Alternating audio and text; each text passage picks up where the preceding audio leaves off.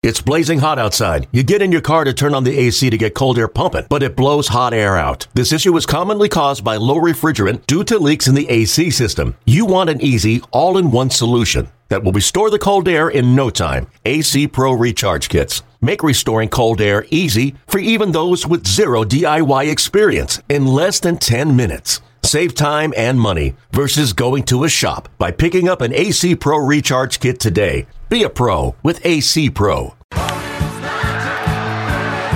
the Orioles have won the game. They did it! They did it! They did it! And they're going crazy.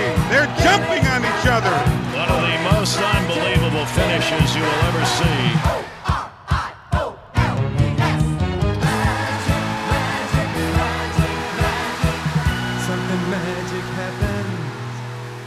And welcome to it. Welcome to Orioles Magic, the podcast. Brett Hollander and Jeff Arnold.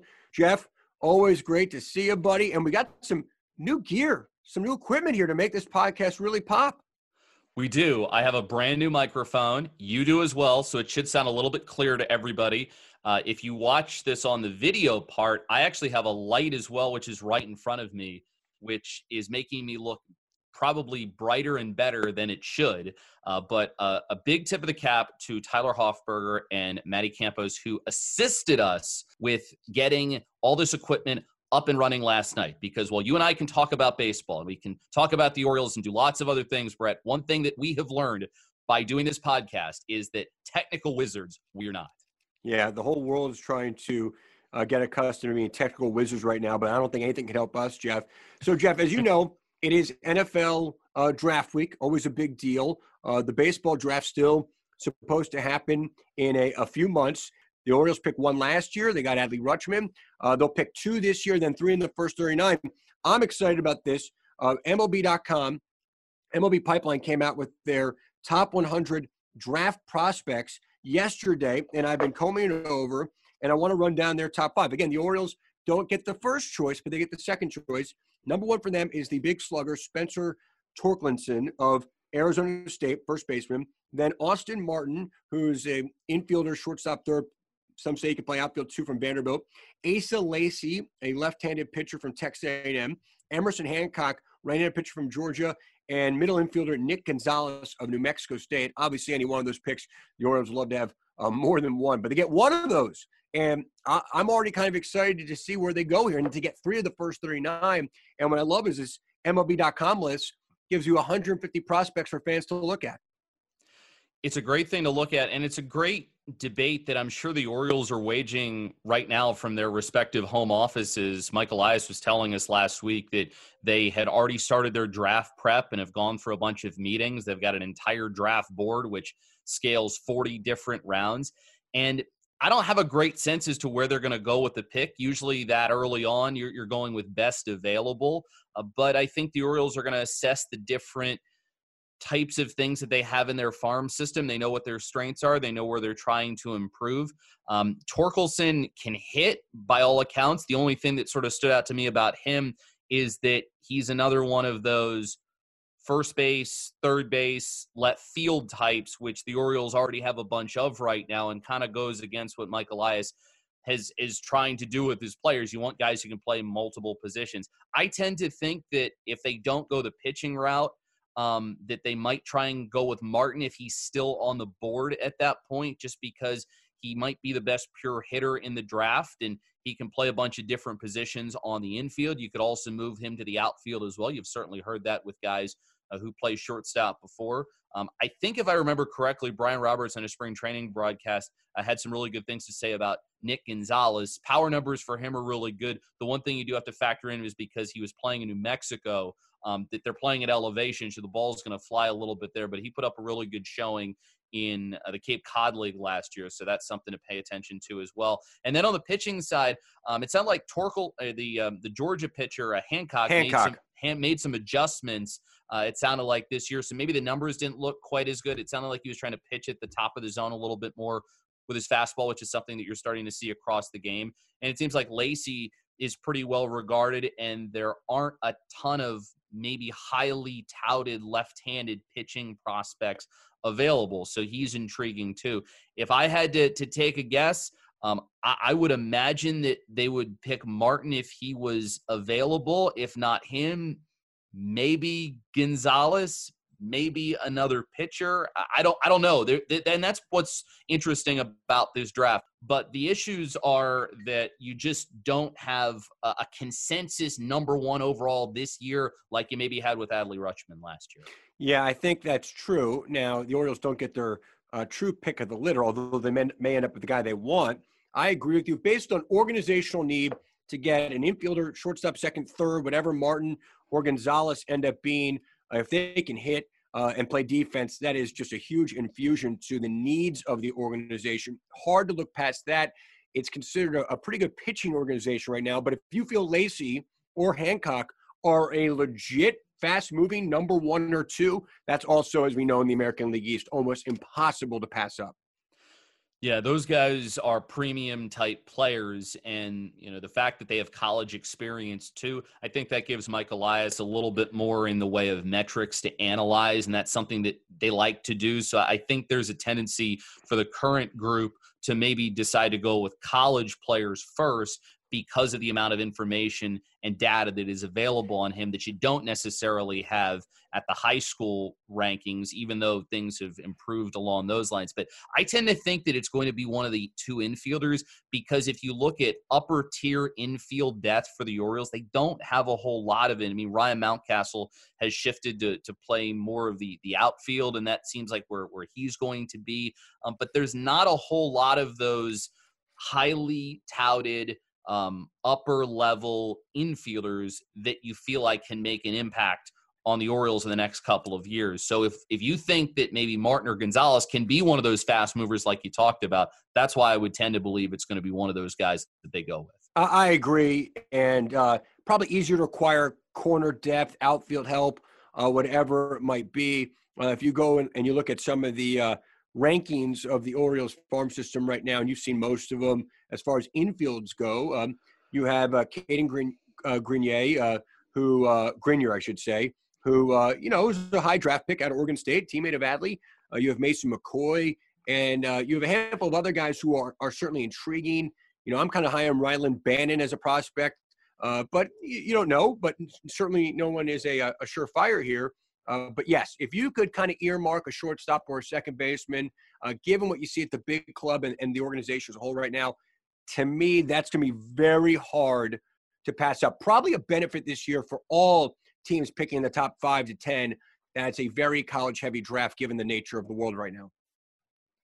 And you still think that uh, the one, and the other part that you have to consider too, is that the guys that maybe you could steal later in the draft that you still feel like could get through your system pretty quickly, you're probably not going to have an opportunity to go out and grab those guys this year because we don't know if the draft's going to be five rounds, if it's going to be 10 rounds. We, it's probably going to be one of those two.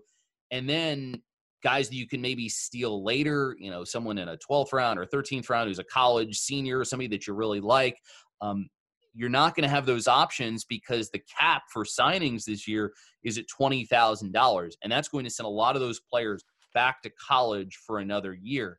And I think that that makes it all the more important for the Orioles that you have to be sure what you want to do and you need to hit on these couple of picks because there's less room for error. You'll be able to make some signings, I would imagine, but the type of signings that you could get maybe in a 11th round 12th round 15th round um, guys that are under the radar types who you know you go back a couple you know years later and you, you give the, the scout who saw him and picked him a, a pat on the back and those types of players aren't going to be as available aren't going to be available in this type of draft. And so it's going to mean that whatever you decide to do early on uh, you need to try and hit on them. And, and the other thing too about some of these infielders is that not only can they play multiple positions, but they can hit. I mean, yeah. you look at Martin and Gonzalez; these are probably your two of your best hitters in the entire draft as well. Yeah, there's no question about that. Speaking of hitting, speaking of hitting, our guest coming up is uh, someone who was the Orioles hitting coach from 2015 to 2018. And on one night at the ballpark, June 16, 2015, the Orioles routed the Philadelphia Phillies. Get this, Jeff. They scored 19 runs and 17 hits, and by my count, one, two, you know, carry the one, eight home runs, eight home runs at Oriole Park at Camden Yards, where I want to talk about this night with Scott Coolbaugh. That was a game that pretty much the wheels came off for the Phillies. I think it was like the second pitch of the bottom of the first inning when Machado hit the home run. And then Parmelee had the big game as well. He was somebody that was added to the 40 man roster that day. I mean, the, the day before he was on the taxi squad, so he's watching from the clubhouse. He's getting used to everybody and, and trying to get accustomed to his new team. And his first game, he goes out and hits a couple of home runs. And so that was part of a great month for the Orioles. They ended up winning 18 games, but you go back and look at 2015, it was on the disappointing side because you could hit, you hit more home runs than you did the previous year, even though you no longer had Nelson Cruz or Nick Markakis, but you were missing some of the starting pitching that, that you needed to probably make any kind of push that year because the Red Sox were resurgent. Toronto had a really good season. And so it made it a lot tougher to compete. And the Orioles did, they, they stayed in it for a while, um, but they just never had that magic that they showed in 2014 that allowed them to get over the hump. Yeah, pitching certainly the key. But let's chat with Scott Coolbaugh. And now let's bring on the former hitting coach of the Orioles from 2015 to 2018, currently an assistant hitting coach for the Chicago White Sox. Scott Coolbaugh is with us. And Scott, thank you so much for joining us. Let's look back at this date, June 16, 2015. It all came together for you and the Orioles offense. 19 runs on 17 hits, eight home runs. What's your level level of satisfaction as a hitting coach when you get a game like that? Yeah, I mean, you put in the grind every day to try to get guys to click and and uh, come together on a nightly basis to try to win a ball game. And that's what you two do. And then when it see you see it come together like it did on this special night, uh, it's definitely very gratifying. It's something you hopefully build on, and um, you know, it, it's one of those enjoyments that you remember, you know, as a hitting coach because they don't come very often, and when they come like that, you definitely remember them. Did you have a sense it was going to be a special night pretty early because Manny Machado homered on the the second pitch of the bottom of the first inning? Well, I mean, uh, you know, we were facing Jerome Williams. Um, he would have been a spot starter for Philly. He wasn't one of their top guys at the time. I think he'd been throwing the ball well, but um, you know, during that those type of months, June, July, August, it seemed like uh, we always were a team that kind of heated up from an offensive standpoint. And um, you know, it was just one of those nights when Manny hit that first one. It, it energized everybody. Um, you know, Jerome got hurt in the first inning. I think we put up six runs, and it just it was one of those things where I felt like um, everybody was, you know, putting the, the hammer down and and and going to go for it and have a great night. So let's go through the home run list here. You get two from Machado, one from Jimmy Paredes, one from David Lough, one from Chris Davis, one from Ryan Flaherty, two from a player named Chris Parmelee. Maybe some fans remember, but he was put on the 40 and then 25 man roster essentially before this game, and he goes deep twice for you. Tell us about that. Well, it's funny you say that because last year, 2019 spring training, I was with the LA Dodgers, and uh, Chris was in the minor league system, and we had visited over and over about that night. Um, but those are the type of things that you find special because these guys are, you know, in the game that have grinded to get an opportunity, and he come up and he really showed well that first night. I think he got four hits, you know, perfect night um, on a on a perfect evening. So just uh, those are the times when you you know see guys that you haven't run across in a long time. It sparks memories right away, and um, you know just very happy for him to have the success that he had that night. I know Buck was probably a, a, pretty stoic character in the dugout, but but what were some of his reactions like when balls kept leaving the ballpark? Well, I mean, you know, yeah, Buck's not going to react a whole lot uh, to some things. I mean, he's been around long enough to realize that's you know these are part of the game. But I think on nights like that night, um, you know, even in his eyes, they're special. Um, they're it's very hard to do. You don't see it on a nightly basis, obviously, and um, it's a it was a it was a record at the time for the franchise, and those are special moments. I know that he'll remember those for what they are. Obviously, the wins and losses are the main thing, but you know those are moments in time during your manager career that you say, "Hey, that was that was really fun to watch," and I think deep down he saw that also. Yeah, it's one thing to get a couple from Machado and, and one from Davis, but the uh, supporting cast on a da- game like this when uh, David Lough goes deep and a Paredes goes deep. I mean, mentioned Parmelee and Ryan Flaherty. Is that almost more of a satisfaction from a hitting coach's perspective when, you know, the non-stars really contribute? Yeah, I think so because every night, you know, I mean, guys like Machado, Chris Davis at the time, Adam Jones, you know, JJ Hardy, those were kind of the, the gluing pieces to the to the team. Um, you know, you had John Schoop at the team also. Um, you kind of relied on those guys, and then you had a supporting cast. And whatever, whenever you had the supporting cast really step up and have those type of nights, um, you really take pleasure in those. And especially people like Ryan Flaherty, Chris Parmelee, you know, these guys were all grinders. Jimmy Paredes at the time, people don't realize probably that he was leading the league, I think, in hitting um, during this time uh, at, from an average standpoint. So uh, those are those are moments that you remember those guys because that was their kind of their time in the sun. That that that that time where they can reflect and say, "Hey, I was I did something special and was part of something special. And and I, I think as a hitting coach, that's really gratifying. Flaherty hit the final home run, the, the eighth one of the night, and it came against a, position player, Jeff Francoeur, who had to come on and, and, finish out the game. I know he was getting some grief about it afterwards for for hitting that that record eighth home run, uh, the most in, in a game in team history. Uh, were you giving him any grief at all that, that it came against a, a position player rather than a pitcher? Well, you definitely got to join in with the group and, and, and give the ragging going on. Uh, uh, it's funny you say that because I talked about Parmelee in 2019 spring training with the Dodgers. This year in 2020 in spring training, I saw Ryan with the San Diego Padres, who's coaching now, and we laughed about it, about some memories, talking about the Orioles uh, times, and uh, we definitely brought that up with Jeff Francoeur and said he definitely can hit BP with the best of them.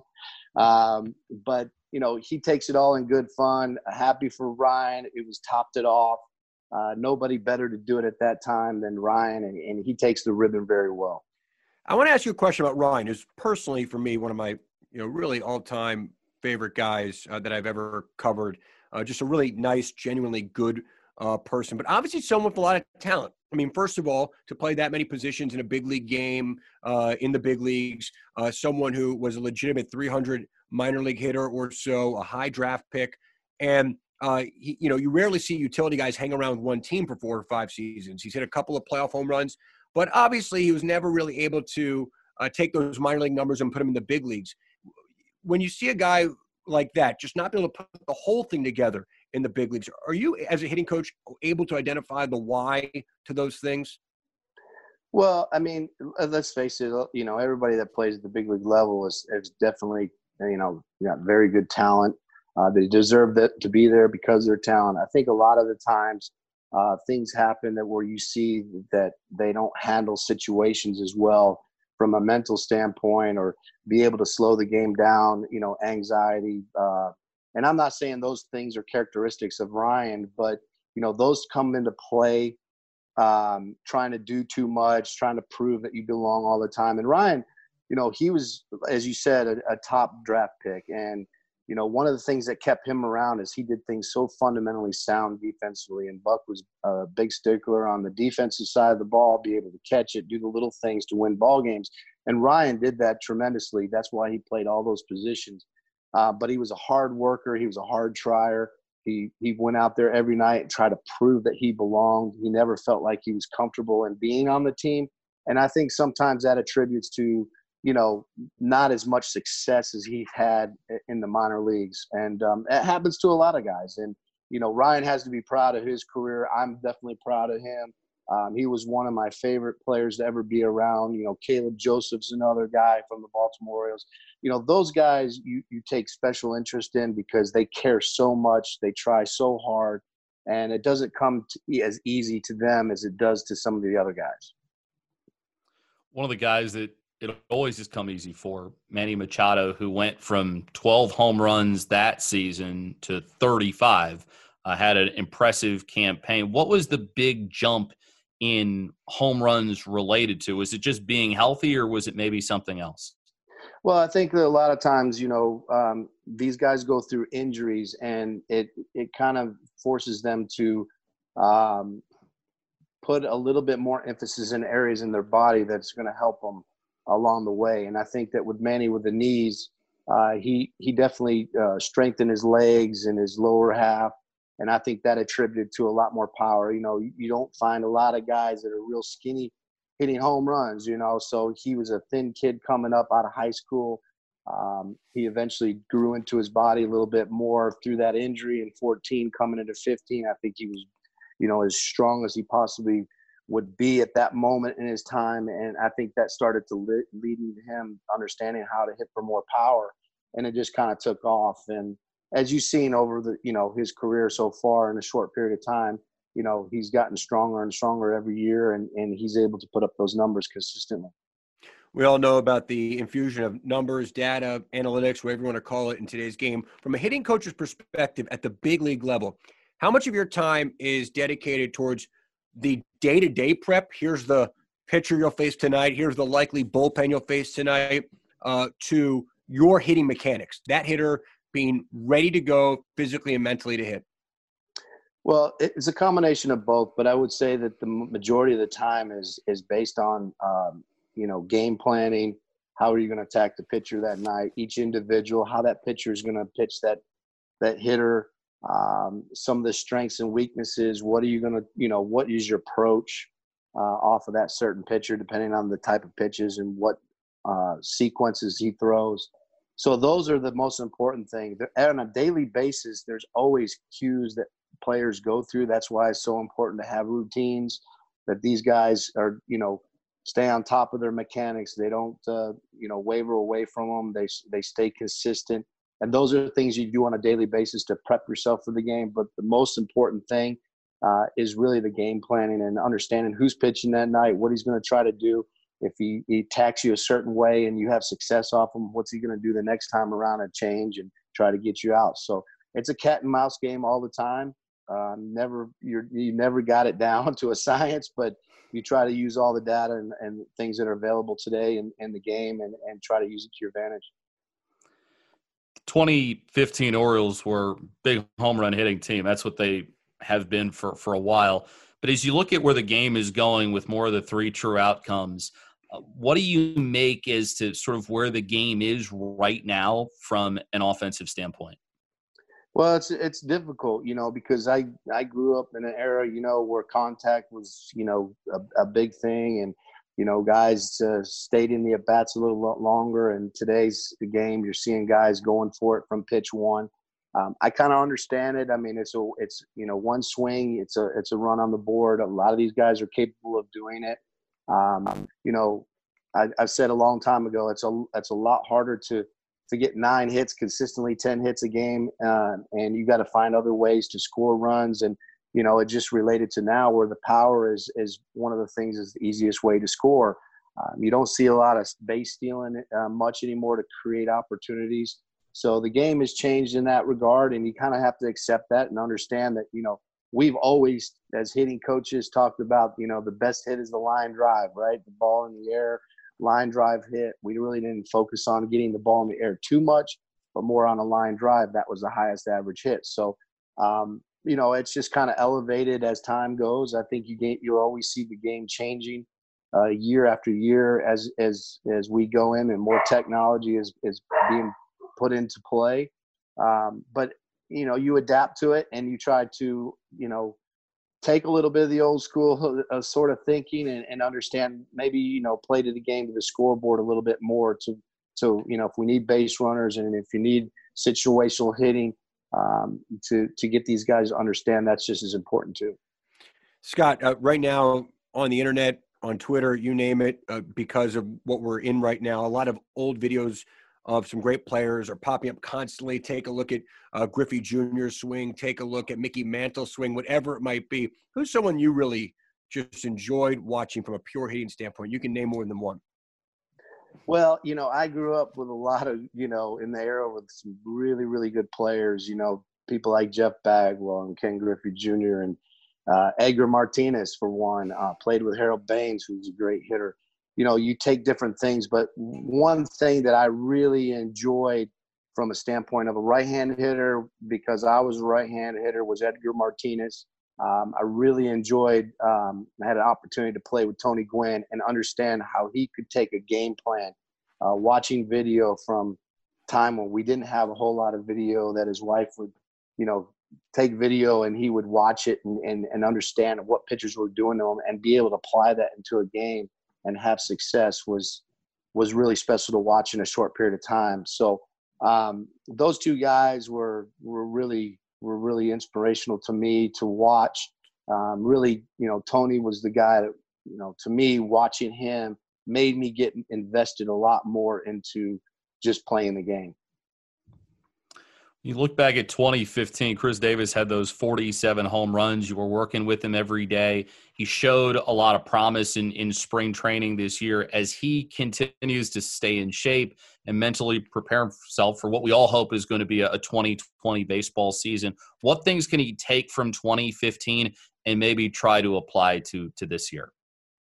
Well, I'll tell you what. I mean, I watch from afar. You know, I've always been a Chris Davis fan. You know, he's a kid that lives in the area I actually saw him uh, about a week ago.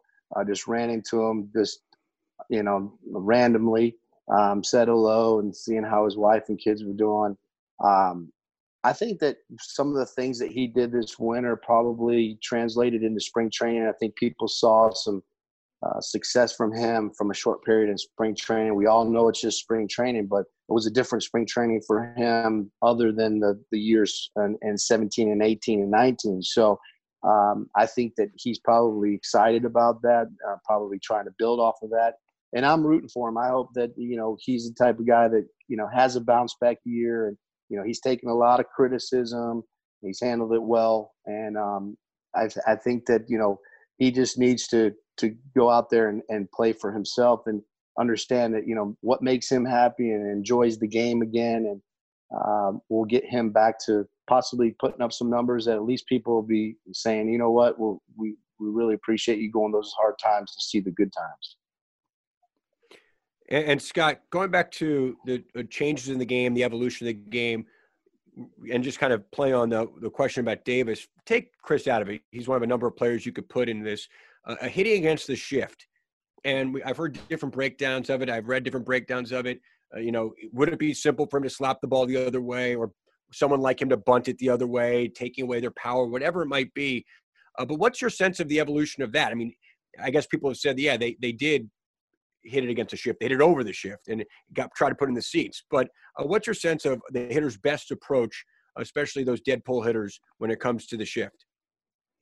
Well, I think you know the hitters uh, are understanding that you know it's a there's a lot of frustration with especially left-hand hitters of hitting balls to the right side and having to run 90 feet and take a right-hand turn and go back to the dugout. So, um, you know, I, I think it's it's taken some time for guys to to really understand that you know I've got to be a little bit better at our craft. I think hitting coaches uh, in general are are trying to do some things in spring training and practice settings to try to get these guys to emphasize on uh, being able to use the shift to their advantage. Not so much from the bunting standpoint. Yes, I think that you know guys could that are capable of doing that could bunt, but um, you know somebody like Chris Davis or, or people like that could use that to their advantage when times at need. And what I mean by that is again playing to the scoreboard, understanding the situation, we just need a base runner right here. We don't need to try to beat the shift over the shift because we're down by three runs. So um, getting that across to players in, in the way that it's, you know, the game has kind of uh, evolved has been difficult for hitting coaches. And as you see it, um, but I, I think that, you know, that's not deterring hitting coaches from trying to get these guys to understand uh, to utilize that in a way that's beneficial to the team um, and playing to the scoreboard.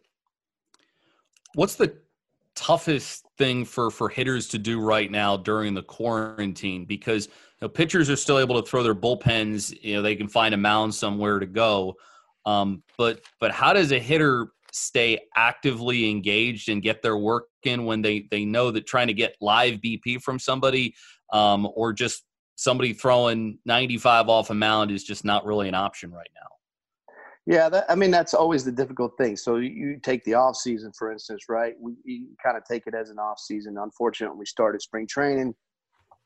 Everybody was feeling pretty good. We're in the mix of you know a couple weeks away from starting the season, and and then he shut it down. So it's more of an off season mindset. These guys are hitting off of the tee, or somebody that you know possibly is you know flipping or throwing BP to them. They're always able to stay um, active uh, with their swings. The the issue is, like you said, is is that timing of 95 to 100 mile an hour fastball coming in, and that's going to take time again.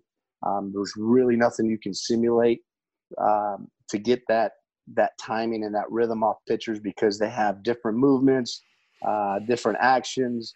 Uh, ball has different actions, and it's very uh, tough to simulate that off of machines or just somebody throwing BP. So the most difficult thing is, like you said, is that's why you have spring training. These guys got to get their timing back, seeing some pitchers live, and um, you know that's going to be the interesting thing moving forward. Is that when the time comes that we get a chance to get back on the field, is how long is it going to be needed uh, for a, for them to feel comfortable getting ready?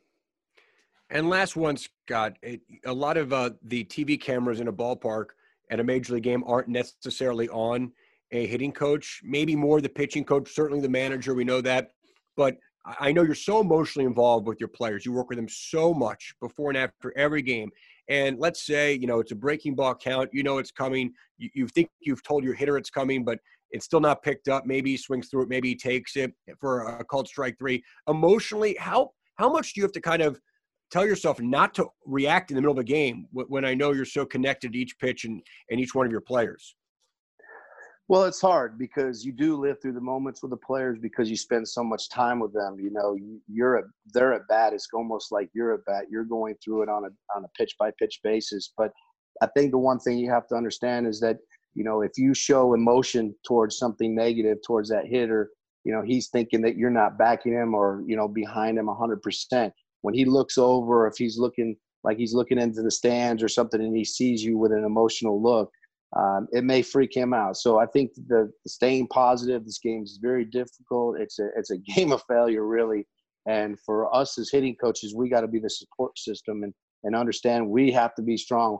Our nights are tougher at night when we're going home in bed and we're scratching our head and the hair's getting gray because you're in bed thinking about how am I going to get this guy out of the slump or how can I get him to lay off that breaking ball in the dirt or you know how are we going to how are we going to get get him to feel more confident at the plate. So um, you know, during the game, we try to be stoic and um, you know be supportive of the players and be as positive as possible. And is hitting a baseball the hardest thing to do in pro sports? It is not the hardest thing to do. It getting a hit is the hardest thing to do. so uh, hitters would tell you, you know, they can make contact with the ball a lot of times, but getting hits with these type of players and the and the data, the, the shifts and the defense uh, alignments, um, it's so hard nowadays, and um, you know it's it's something special to be a part of and watch these guys go through and have success because it is so difficult and it is the hardest thing to do in sports is get a hit. Scott Coolbaugh, former Orioles hitting coach, currently an assistant hitting coach with the Chi Sox. Scott, we really appreciate it. We hope you and your family are well in this time. I appreciate it, guys. Thank you. Stay safe, and hopefully we'll get back to baseball soon. Let's hope. That was a lot of fun, Jeff, talking to Scott Coolbaugh.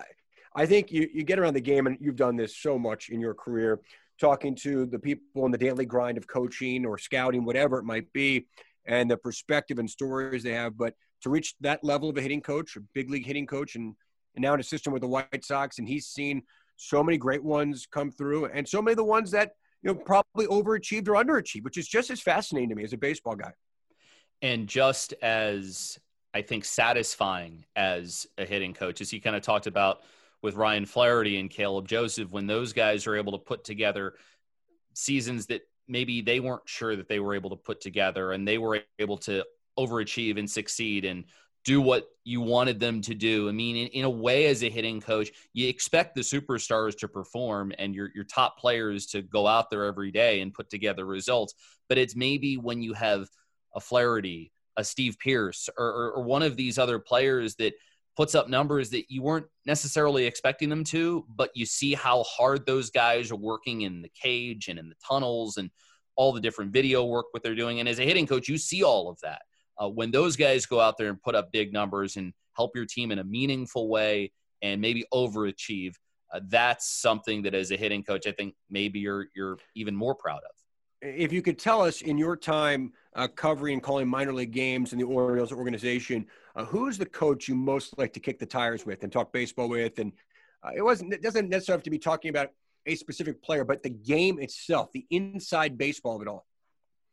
There were a lot. It's hard to probably pick out one. Uh, if Dave Anderson, who is the um, now manager for the Delmarva Shorebirds. If you spend any time with Dave Anderson, and he would come into town a lot as the infield coordinator for the Orioles formerly, you would hear some unbelievable stories. Uh, I really loved hearing about him talk about his time in Texas working with Omar Vizquel on an everyday basis and just how Vizquel would go about his daily routine and how he would work with him and, and the way that Vizquel wanted to do his pregame work every day. It didn't matter that he was in his 40s at the time. He had his set routine and the way that he wanted to, to go about it.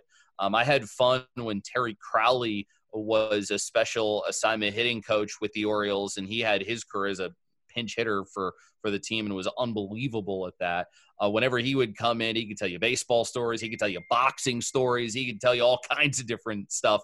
Um, and and you know there were so there's so many uh, good coaches and managers that I worked with that could tell you something about the game or go back in time and you, you, you know you'd remember it. And so to, to, to probably try and isolate uh, one guy would be really difficult but but i would say um, getting some of those stories especially from dave anderson uh, those were always pretty memorable.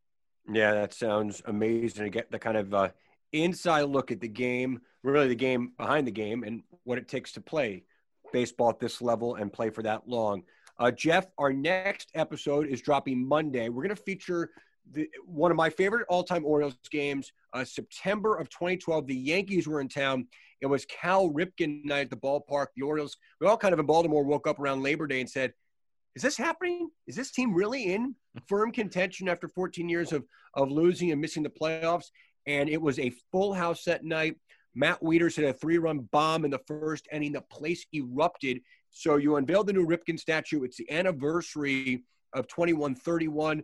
Uh, Bill Ripken, to this day, he gives one of the great speeches I've ever heard in defense of his brother. Believe it or not, especially outside Baltimore, really only outside Baltimore, there were some uh, there was criticism of the streak and and how it was viewed. And, and Bill gave an airtight, just crushing blow to those people. And I mean, the place was alive, and it was uh, at that point the Orioles and Yankees, and really the entire way through, right up and through that division series, were playing neck and neck baseball, and uh, it was something else, and and it was a wonderful game. So we'll look back at that uh, for our next podcast. And as I go back and, and research some of those those games from the past, the ones that I've found the most exciting in, in terms of the games and also the seasons have been the ones where maybe you didn't necessarily think the Orioles were going to put up the numbers that they did and be playoff contenders like they were in 2012 or like they were all the way back in 1992. It was fun to go rewatch that first game uh, at, at Camden Yards that Rick Sutcliffe pitched and that we talked to him about uh, on our podcast recently. Uh, those have been the seasons and the ones when I when I go back and, and reread some things about those years and um, remember some of the things about, about those years that, that I've been uh, the most uh, excited to, to go back and, and relive because it's one thing when you know you're going to win. Uh, and it's cool to look at those seasons in one way, but it's maybe the years where you're, you're not sure what you're going to get or the years where you're surprised. And, and definitely that 2012 season uh, and that 92 season were a couple of those. Yeah, no question about it. All right, Jeff, that was a lot of fun. We thank Scott Coolbaugh and the great team behind Orioles Magic, the podcast. Until next time. We'll talk then.